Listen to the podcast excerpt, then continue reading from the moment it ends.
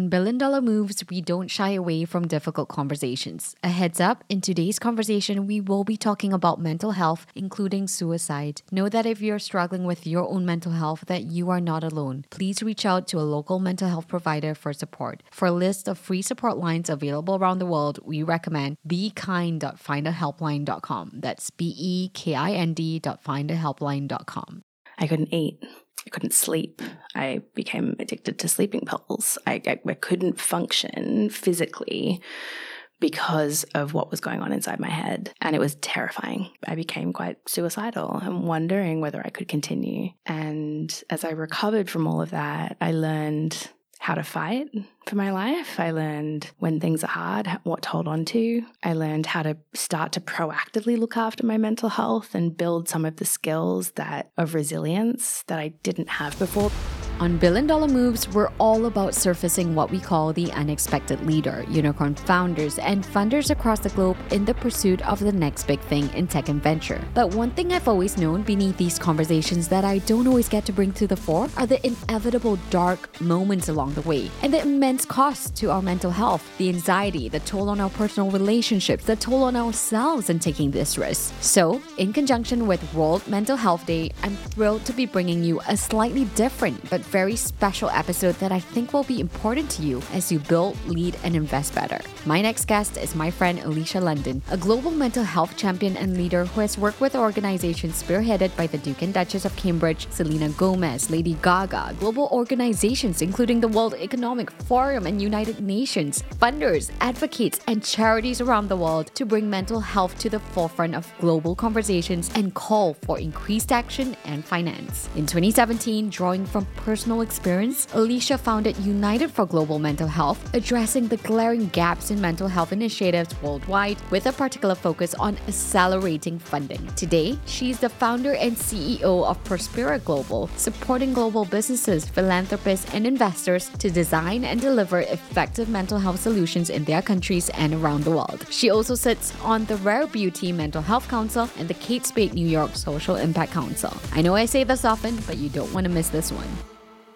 Of course, it is UNGA. Mm-hmm. It is a big week in New York where climate is front, front and center, mm-hmm. health is front and center. And I'm so glad that mental health is finally getting the airtime it so deserves. Yeah. So to get started here in true billion dollar moves fashion, welcome to the show. Thank you. Great to be here. First question, as always, is yeah. context frame for the audience here. You know, we've mm-hmm. got some of the best funders and founders in the globe that have been on the show that mm-hmm. are high performers and are, of course, very interested in mental health because in many ways, as we talked about previously, this is something that we all experience, you know, mm-hmm. where many of us are frankly on the brink of mm-hmm. burnout, breakdown, and all of the above. And you had an experience in 2013 that brought you to this work. Tell us a little bit about who you are and mm-hmm. how you mm-hmm. found yourself in this space. Yeah, absolutely. Thank you for asking. I think it's so important we ground all of these conversations in personal stories because this mm-hmm. is so personal for so many people. Yeah.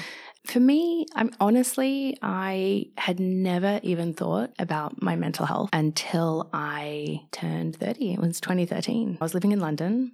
So I'm Australian, living away from home. And I was at a time of my life where things were going well. Yeah. And my work was really taking off. I was just about to do an MBA. I was expecting to be engaged and really what I thought to be thriving. And then one day, it was actually the day before my 30th birthday, I had suffered a trauma. And um, without going into the details, um, which I try not to relive too often, but yeah. it was the kind of trauma that led to a series of losses in my life. So, relationship, community. I was so unwell, I couldn't work, and took me around three years to recover. And as someone who had never struggled with my mental health before, the experience itself was the most shocking thing to not be able to get out of bed to not be able to stop crying, to I couldn't eat, couldn't sleep.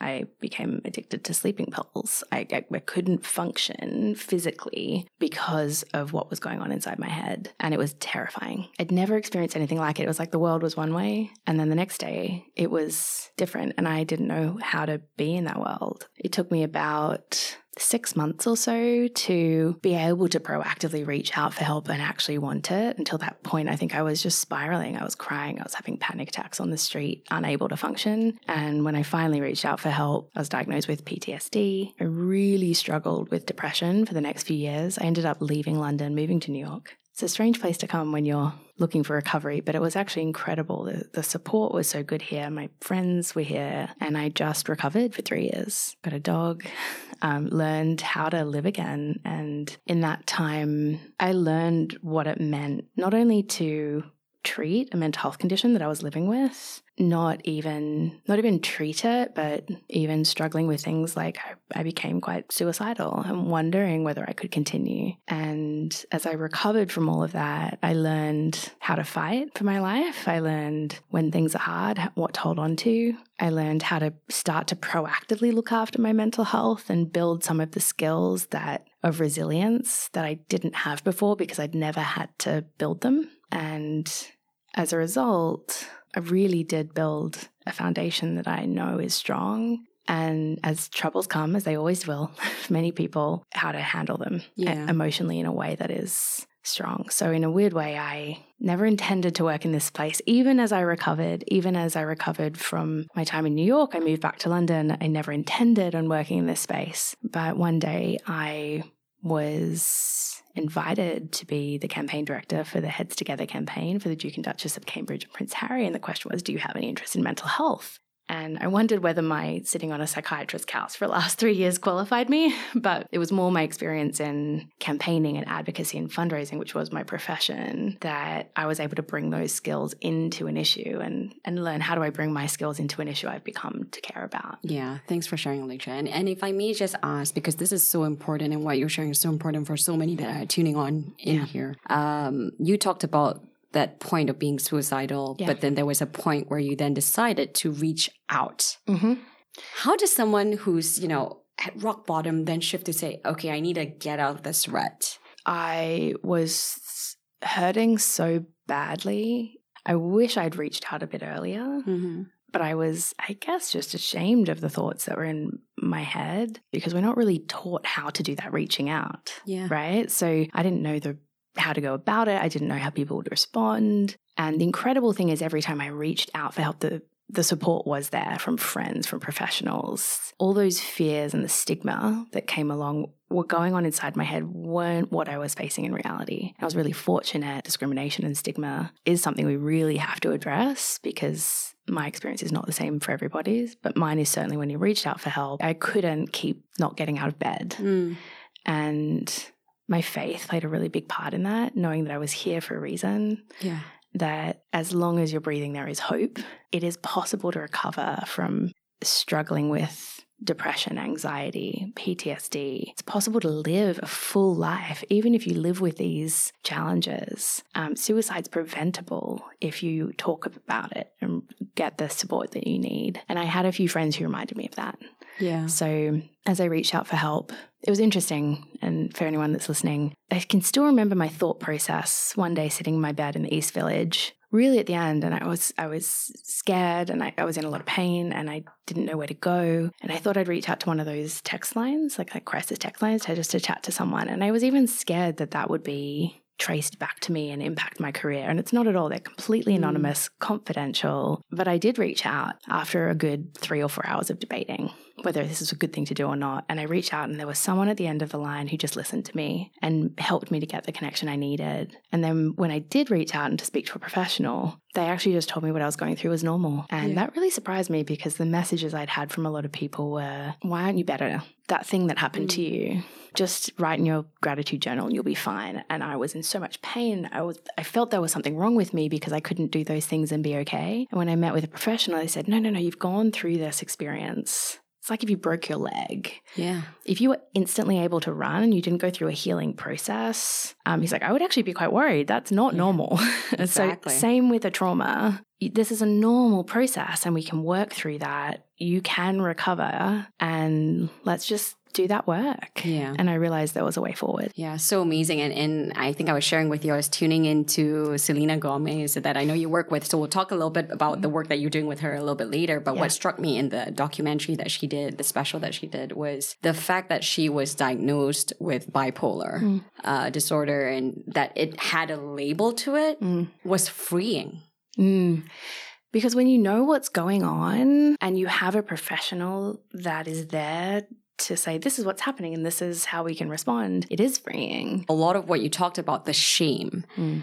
the fact that people belittled it um, that is so critical to why we're not where we have to be Yeah. and the fact that in health and disease there's a situation let's handle it but it is physical tangible whereas mental health it is not and where do you think this stigma which in america i will say is a lot better of course you know i'm from malaysia where you know we just Yeah. don't talk about our problems Mhm. because hey look at your privileged life you know you have food on the table what do you have to complain about Mhm. Absolutely. There, there is still a lot of stigma around the world. I think it's important to say in discrimination, particularly if you live with a mental health condition or you're struggling, that needs to be addressed because we all have mental health. Sometimes we're well, sometimes we're unwell. Just with physical health, it's, it's it affects all of us in different ways, some more seriously than others. Mm-hmm. And it's nothing to be ashamed of. I think why we've had it for so long. So when we measure stigma, we measure attitudes, behaviors, and knowledge. And so, where does the stigma come from? I think it comes from a lack of knowledge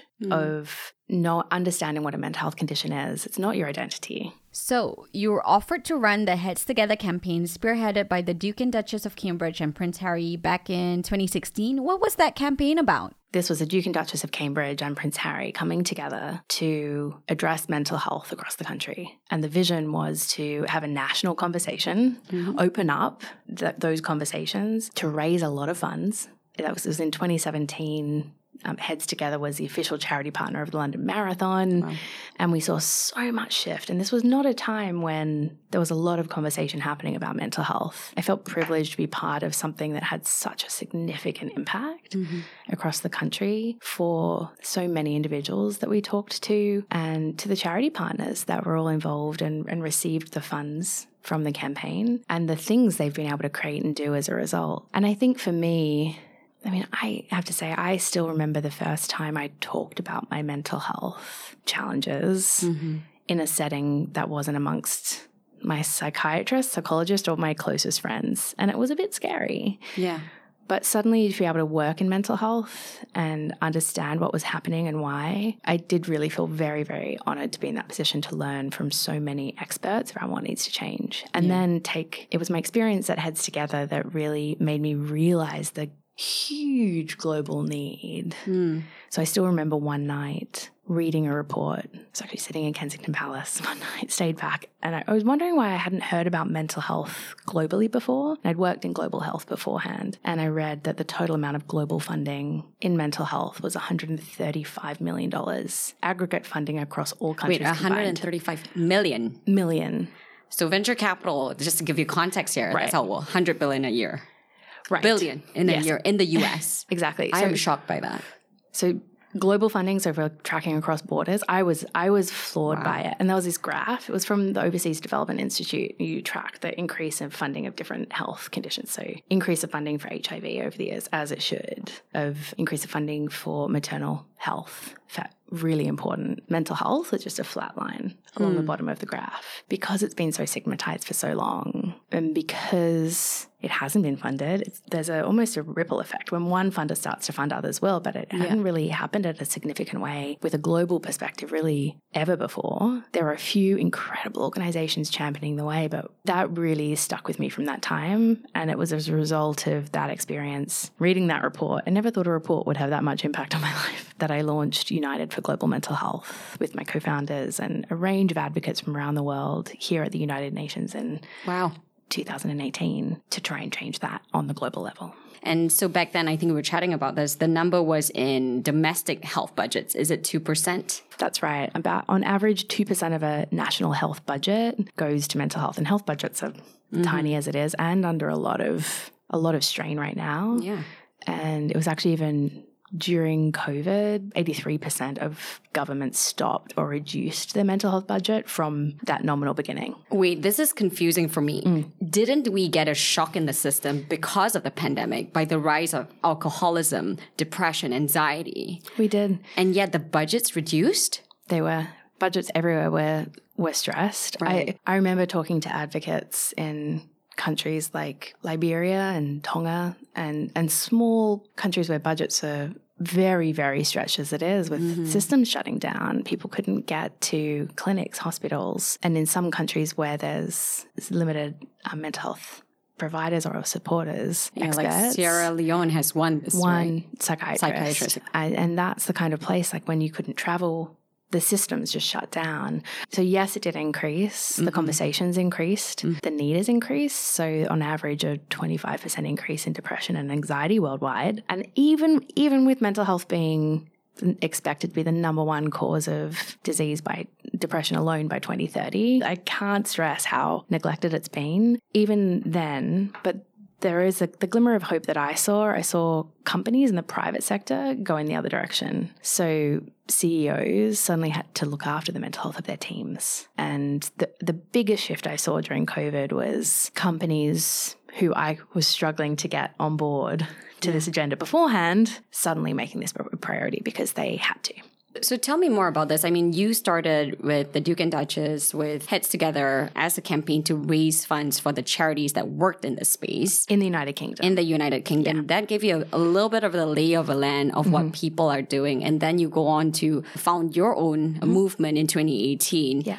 What were the gaps that you saw when mm-hmm. you were sort of analyzing the charities and the approach in the UK that you want to take to the globe? Yeah, there were quite a few actually. I spent a good six months just traveling the world, talking to experts to, to, understand what they were. There are many, many gaps, but the things that are really crucial to achieving change, having a strong civil society voice that is providing guidance to companies, to governments around what that should be. What we found almost universities, we hadn't had that civil society advocate voice around what needs to change. Um, very, very small charities in most countries. Some countries like the US, Australia, UK, Canada do have a stronger civil society. They've had some more domestic kind of prioritizations over the years. But across the board, we hadn't seen a global movement of advocates coming together calling for change. And so that was one thing. Um, funding as we've talked about already. And that's really significant because what we saw in some countries, the national crisis lines are being run by volunteers. And that infrastructure was missing across the board. What I saw was a lot of people really working to achieve change without that sustainable base of funding yeah. and infrastructure and backing to really achieve the change that's needed at scale. Having the available resources of people being trained to provide those yeah. services. The waiting lists in many countries are so long to get access to mental health care. The vast majority of the world won't have access to anyone because there aren't enough people that are trained or available as well. Yeah. So, so many challenges with the stigma on top of it as well. Systemically, when you look at it, I mean, and we chatted a little bit about this in that because it's suddenly getting the spotlight with the pandemic, yeah. everyone has had their own lived experience. Yeah and they are passionate about solving this and, and wanting to create a solution for everyone. What needs to change in the system? What what is the best approach for us to really move forward and actually do the right thing in this time? It's a big question. Yeah. it's a really big question. What I would say is, and it's important to say, especially with like, people listening from around the world, we I have to hold both that every country and every context is very specific when it comes to mental health. And in countries, there are experts who mm. know the major challenges that those countries are facing. And that's different from Malaysia to the UK to Australia to Nigeria. And so the, I think the first thing I would say before going into the practicals is make sure for anyone that's wanting to take action, really listen to those who are the experts in the region, including others with their own lived experience. So we often say that lived experience is so important in driving solutions because you have to make sure the solutions they're putting in place are actually driving what people need. And there's nothing about us without us. So making sure those with lived experience are included. Having said that, I do think it's important that the systemic solutions have come from that collective view. Mm. And for me, certainly, I wanted to make sure when I was coming in and advocating for change or working with others, I'd be listening to what's really needed and advocating for those rather than just saying, this is what helped me, so this is what it should be. Right. And I think that's really important. And we've seen a lot of action, which is great, but the more consolidated and strategic based on what works, the better. And um, the World Health Organization has released a World Mental Health report that overviews what needs to change. And that is, I found, the most consistent overview of what's needed. And that's everything from addressing what we call the social determinants in society that needs to need to change. Sorry, what is that? What is social determinants? Social determinants mean the things that happen in society that right. are impacting our mental health. So having mm-hmm. good access to education is really good for your mental health. Having access to green environments. Job loss is say negative. So right. okay. we ha- you can't just take an individual and say let's just treat your mental health, you have to take that broader view. So there's a lot of people and a lot of organizations working on what are the things that are causing mental health challenges in our mm-hmm. world and can we address those? Right. Right through to then having making sure the actual infrastructure is in place to support those that need it. So making sure we're working across promotion of good mental health, prevention through addressing those more systemic structural determinants. Mm-hmm treatment, scaling up, particularly community based care. So we do need professional care, but making sure community-based care and is easily accessible, as well as more serious um, access to support for those with serious mental health conditions and treatments. Yeah. Um, available as well, and also recovery, protecting those who may have, like me, or re-entered the workforce after a while after recovering. Mm. So what you're saying is we don't need uh, necessarily another mental health app. Uh, I was saying that. Do you know that there are around 10,000 new mental health apps? 10,000? What? And I do think it's really important we, we look and see which one's evidence based, and the investors should be backing. So there's a time for innovation there's also a time for consolidating what works and scaling those things. And I think we need a lot more of that. We know a lot of what works when it comes to mental health. Yeah. And and there's still not enough funding for it. So you work in the intersection of almost like policy, advocacy, and also you you of course consult with clients now mm-hmm. through Prospera. Yeah. Through your different realms of influence, you are bringing this topic forward, and of course you are working with some really big names. I started Prospera Global to respond to that increase that I mentioned earlier around interest from the particularly the private sector to take action. Mm-hmm. And what I started to see was some some funders, some companies, investors starting to say, how do we think about mental health and what's effective? And what I saw is that is moving really quite fast. We've seen it this week, the UN General Assembly side events around here, more and more private sector actors wanting to have an impact, which is amazing. Mm. And so I set up Prospera Global to be a place where we can support those those that want to have impact to do it well. We started really with social impact. So you've got major companies wanting to give to mental health organizations doing good work around the world. How do you find who's good? And so we've been advising those through to we actually also built what we think is probably one of the first mental health assessment audits for companies. Mm. So, so we can actually look across a whole company, its people, its products, and its impact on society and say, here are your risk areas and here's where you can drive impact. And we're doing research at the moment around how that differs industry by industry. So if it's in gaming versus VC versus banking? Yeah. Where are the really material mental health related issues for each sector to focus on? And as we've done that, it's an incredible thing that we get to do to support these actors that are moving fast and having impact. So I actually have something for you. I want to give you one what? example of one. All right, I am so, ready for it. This is very exciting. So Lady Gaga co-founded Born This Way Foundation with mm-hmm. her mother, yeah. Cynthia Germanotta. Cynthia also is a WHO Goodwill Ambassador for Mental Health. Amazing. We've been really excited at Prospera to be working with Born This Way Foundation and Cotton On Foundation, which is an Australian brand. Do you know Cotton yes, On? Yes, of course. We love it. Yes. Yeah, yeah. love Cotton On. Um, in, I'm Australian. Yeah. Um, kind of, they started out of Geelong in Australia, and my niece loves Cotton On. Kind of everyone was yeah, Cotton we've got tons of those shops in, in Malaysia and Southeast Asia. Well, then you can also get this there. Woohoo! What am I getting? You never know what you get on Billion Dollar Moves. I love it. So, ah, love it. This is not just a hat. Mm-hmm. This is a mm-hmm. hat uh, that the incredible team at Cotton On has created to support Born This Way Foundation. 100% of proceeds from these hat sales between now and World Mental Health Day, which is October 10th, will go to Born This Way Foundation to wow. scale up resources for young people and their mental health across 10 countries, including Malaysia. Wow. Um, Good. And around the world. And then on the inside, And the reason I love this is it, it is about fundraising, and mm-hmm. the funds raised will be going through the Kindness and Community Fund to grassroots organizations supporting young people. But actually, for you, for yeah. anyone who has a hat, or maybe even buying one for a friend and giving it to them, there's a free mental health resource sewn oh, on the inside. I love that. There's a QR code ah. to the ah. Be There certificate. I love it. Put on. Ooh, doesn't love oh, it's cute, actually. I love it. I love it. Well, thank you so Very much. Cute. And you know what? I don't know if you thought about this. I'm sure you they all have.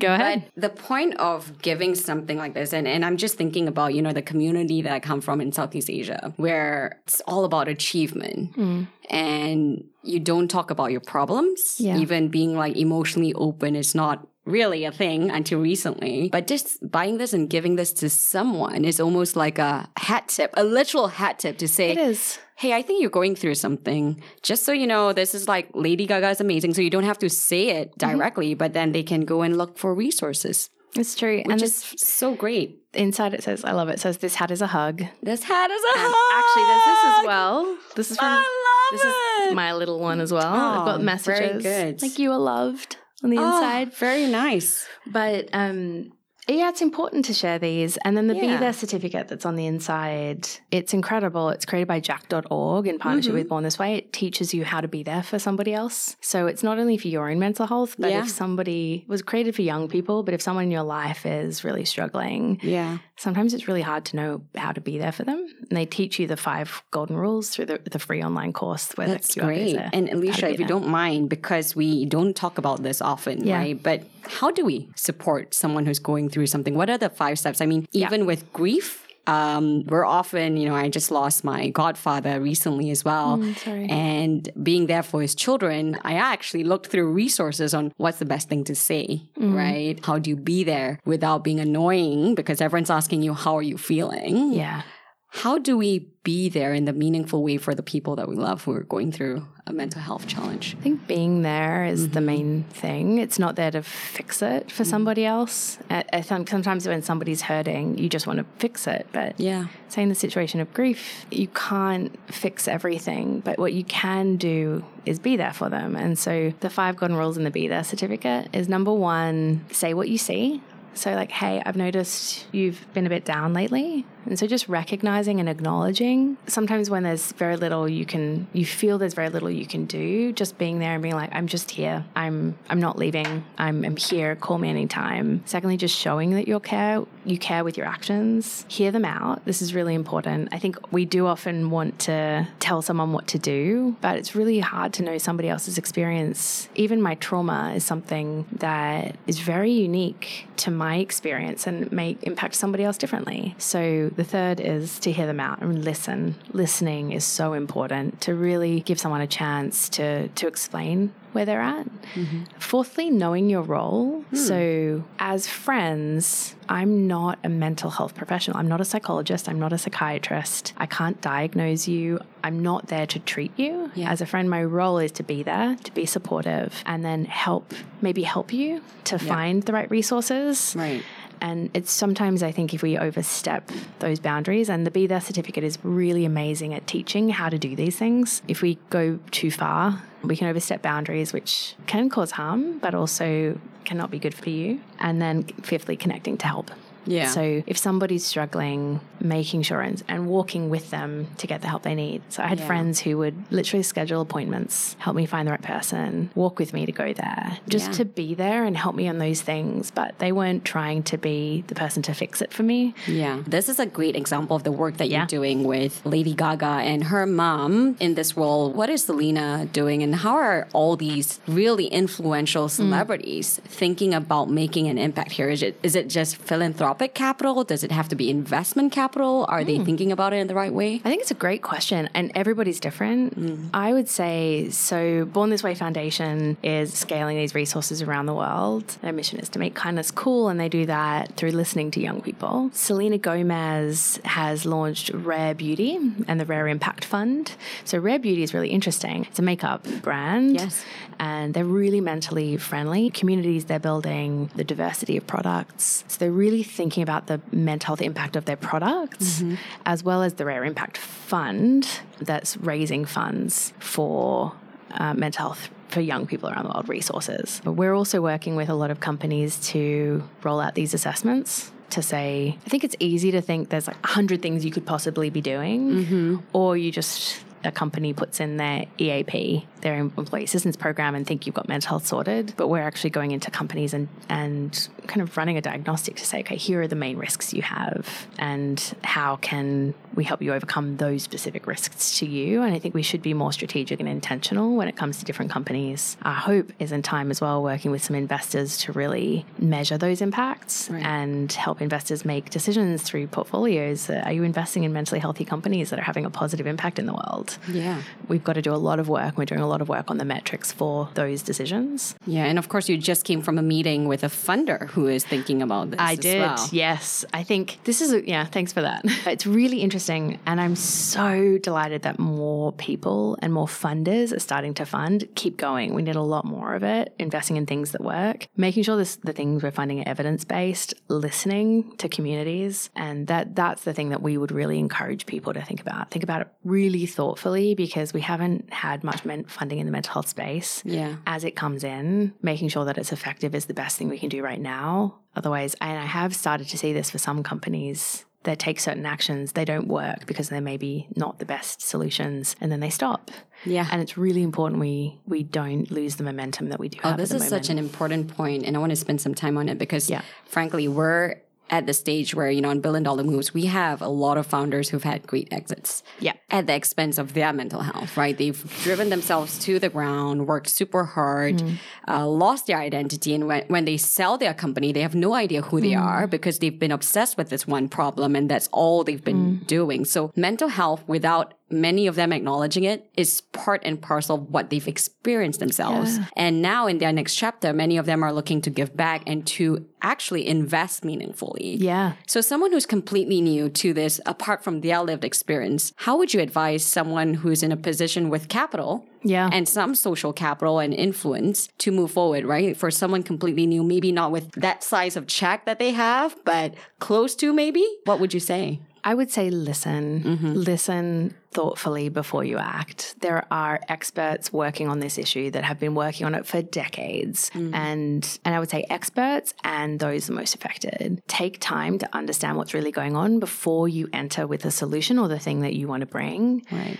And actually Born This Way Foundation and they've been very intentional. They do nothing without talking to young people before they make decisions around where they'll be acting next. And I yeah. think that's really important. Make sure the investments you're making are solving the challenges challenges that they're facing at a really structural, systemic level that catalyze more action. That's really important, especially when we get into some countries that don't have strong infrastructures. You can't just invest into a system yeah. that hasn't got a strong in- infrastructure underneath it. So consider funding some of those really less sexy infrastructure yeah. ecosystem things that are needed. You know, we're investing in building metrics and measurements and mm-hmm. audit systems, and those things are foundationals yeah. for making sure what we're doing. And, and I love how you talk about measurement because one of the things that we have a bad reputation in venture capital for really creating toxic environments, frankly, toxic mm-hmm. work environments because it's so high stress. Yeah. This is also a very stressful time for the markets with interest rates and all that. We're feeling the heat where job losses are yeah. all about. Leaders are crunched by the investors to also figure out and exit because they need the capital outflow. How do we still create a healthy work environment in this really stressful time and tough time? I think the number one, and this is actually a legal requirement, say in the UK, run a stress assessment, understand where the points of stress are happening. Mm-hmm. And it could be in certain departments, it could be after certain practices. So understand those risks. Secondly, I would say one of the best, most evidence based interventions that we know works at work is having managers be trained in mental health support for their teams. So, manager mental health training is one of the best things you can do because we we know that employees don't leave because of what's happening across the country. Mm-hmm. It often has to do with their manager, the direct. Yeah. So, if you're looking to create a healthy environment, mentally healthy environment, that's a really important one. Broadly, like there's so many things you can be doing, and I think it's important to look across the board, understand yeah. where those the really unique challenges yeah. for the business are coming from, and really focus on addressing those as well as some of those broader concepts of having a good culture, tackling stigma, yeah. making sure the resources are in place. I love all those examples. And of course, I want to reflect on one of the key assessments that you did. You just published a report uh, with Kate Spade, which talked about women and girls, and a statement that really shook me. I was shooketh was the fact that by simply being a woman, we face more stresses than everyone else. Mm. Talk to us a little bit about sort of the key highlights there. We undertook at Prospira a research point in partnership with Kate Spade New York on specifically was looking at women and girls and women and girls empowerment and what role does mental health have to play in their empowerment journey. So if we're talking about gender equality, we're talking about gender empowerment. There's actually to date very little research out there on the role that mental health plays in that journey. And so what we did was we surveyed gender equality in empowerment advocates globally and we asked them what they're seeing. We asked them what role they think it takes. We reviewed the literature. So we found that mental health is not only important for a woman empowerment journey, it's actually foundational. And actually, my story, I think, shows us really clearly if yeah. we're looking at a woman's voice, choice, power as a measure, when she's mentally not well, it was the one thing that took a lot of my voice and my choice and my power away until I could be well again. And it's like the roots of a flower. She will thrive um, when those roots are strong, even if you can't see them. And so that's the, that's one thing we found. The other to your point thing we found was the current state of what women and girls are facing worldwide is increasing levels of stress um, and that as we survey gender practitioners, 90% of them said they believe women and girls are experiencing increasing stresses in the world today simply by being a woman. And, that's coming about, you know, alarming levels of gender-based violence. Women live with twice the amount of PTSD than men. It's not to say men's mental health is important, it is. Yeah. But if we're talking about gender equality and empowerment, we have to be looking at trauma. We have to be looking at her mental health as part of that journey. And a lot of the gender empowerment community actually is, which is really encouraging. But the impact of economic job loss in women bear the brunt of a lot of the global crises going on. So it gives you a sense of just how important mental health is for yeah. for everybody. There are case studies included in the report that show organizations that work on gender equality and empowerment integrating mental health into their programs from so from the Lower East Side Girls Club and what they're doing here in New York City, Rising Tide Capital supporting not only the mental health of the women they invest in but also their teams because we found that team members are particularly affected, especially from the forefront of working with women and girls in some of these situations. Yeah. And then Abahizi Rwanda out of Rwanda is a, factory, a Rwandan owned factory, um, B Corp, and how they're providing mental health support for for their teams, and then then the sustained empowerment outcomes that come as a result as a, of their work. Wow, love it. Well, it's clear that you're really working on voice, choice, and power for so yeah. many in mental health. And what a conversation. Yeah. I mean, there's so much that we can cover here, but in this short amount of time, I think we've covered good ground. Yes. And I usually end with a quick rapid fire. Okay. The first question to you, Elisha, is what's the worst advice you've gotten and the best advice you've gotten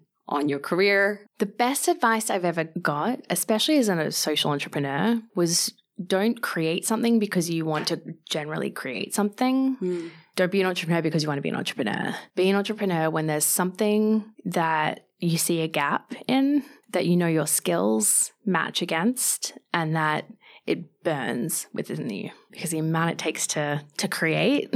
Yep requires that level of alignment. I think the worst advice that I've ever received was just take the job that pays you more. Can you share a memorable aha moment from your career? So in 2021, I was in Australia. I was have spending a couple months home during COVID. That was an experience in itself, going to Australia during that time, uh, hotel quarantine, all of that. And I had a couple of months where I had the privilege of being able to step back and think about what was happening in, in global mental health and what I would do next. And I met with some friends who worked in climate and environment. And what I noticed was 20 years ago, they were doing almost what I'd been doing recently in mental health. They were campaigning and lobbying on the streets and doing the advocacy work on the streets of Parliament and trying to get recycling into buildings. And they were the advocates. And now they were running the green finance funds. And the aha moment for me was how did they move climate from quite a far left issue for the advocates to being mainstreamed into business. Mm. And what are the things we have to build? And can we learn from the climate movement and accelerate and leapfrog some of that progress when it comes to mental health? Oh, love that. And uh, that speaks very much to have you read the book Range? No. So, David, highly recommend. A friend of mine, David okay. Epstein, who was on the show, bestseller as well. He's a sports scientist hmm. and actually analyzed like Tiger Woods and Roger Federer and their journeys. And we were always taught back in the day, even to today, 10,000 hours, focus on one thing, narrow down. Yeah. But his argument is look at Roger Federer. We don't hear of this story, but he actually started doing squash, swimming, all of these things, hmm. and started later in life in tennis. But it actually provided him range because even like the, you think about so many innovations today. Yeah yeah. It actually took inspiration. Our friend James Rogers. Yeah. He looked at stainless steel and asked himself, why couldn't this apply to food? Absolutely. Yeah, love that. So highly recommend that. Well, then what's a book that you love that you recommend for everybody? There's a book called Crucial Conversations that when there's an, a conversation that needs to be had where the stakes are high, the emotions are high. Yeah. And there's a difference in opinion. How do you have that crucial oh, conversation? Oh, love it. And this fill in the blank. Success is love. Money or power? Power. What still keeps you up at night? My dogs. What are you afraid of? The dark. What's your most used app in your phone right now? WhatsApp. What has aged you the most? Starting a charity. Mm, your life in one word. Full. And your legacy will be? Love. Wow. And with that, we end with love. so we've come to the end, Elisha, and yes. this is the most important bit. If someone out there, someone tuning in, is really struggling where should they go and how can people find out more about you and your work? Yeah, thanks. It's important. I think it's during these conversations about mental health, some people might find it interesting mm-hmm. and that's fabulous. And I hope it will spark some ideas. For others, it may bring up some questions in your own mind. Maybe you're struggling yourself with your own mental health or there's somebody in your life that's struggling. And so we just encourage anyone that is struggling that there is support. You're not alone. um, hope is possible. And so, what I would just encourage anyone to do who's struggling to reach out to a trusted friend or a local mental health professional, and anyone maybe who's undertaken the Be There certificate or had that kind of training, just reach out for help as early as as possible, and don't be afraid to reach out for professional help. For me, it was hugely helpful, and there are ways to have, receive the support you need. There's also, I just want to call out, there's um, bekind.findahelpline.com. Born This Way Foundation has brought together a list of crisis lines that you can call or text or go on online in on almost any country to receive help from someone confidentially and anonymously if that is the best approach for you. But don't be please reach out for help. Yeah.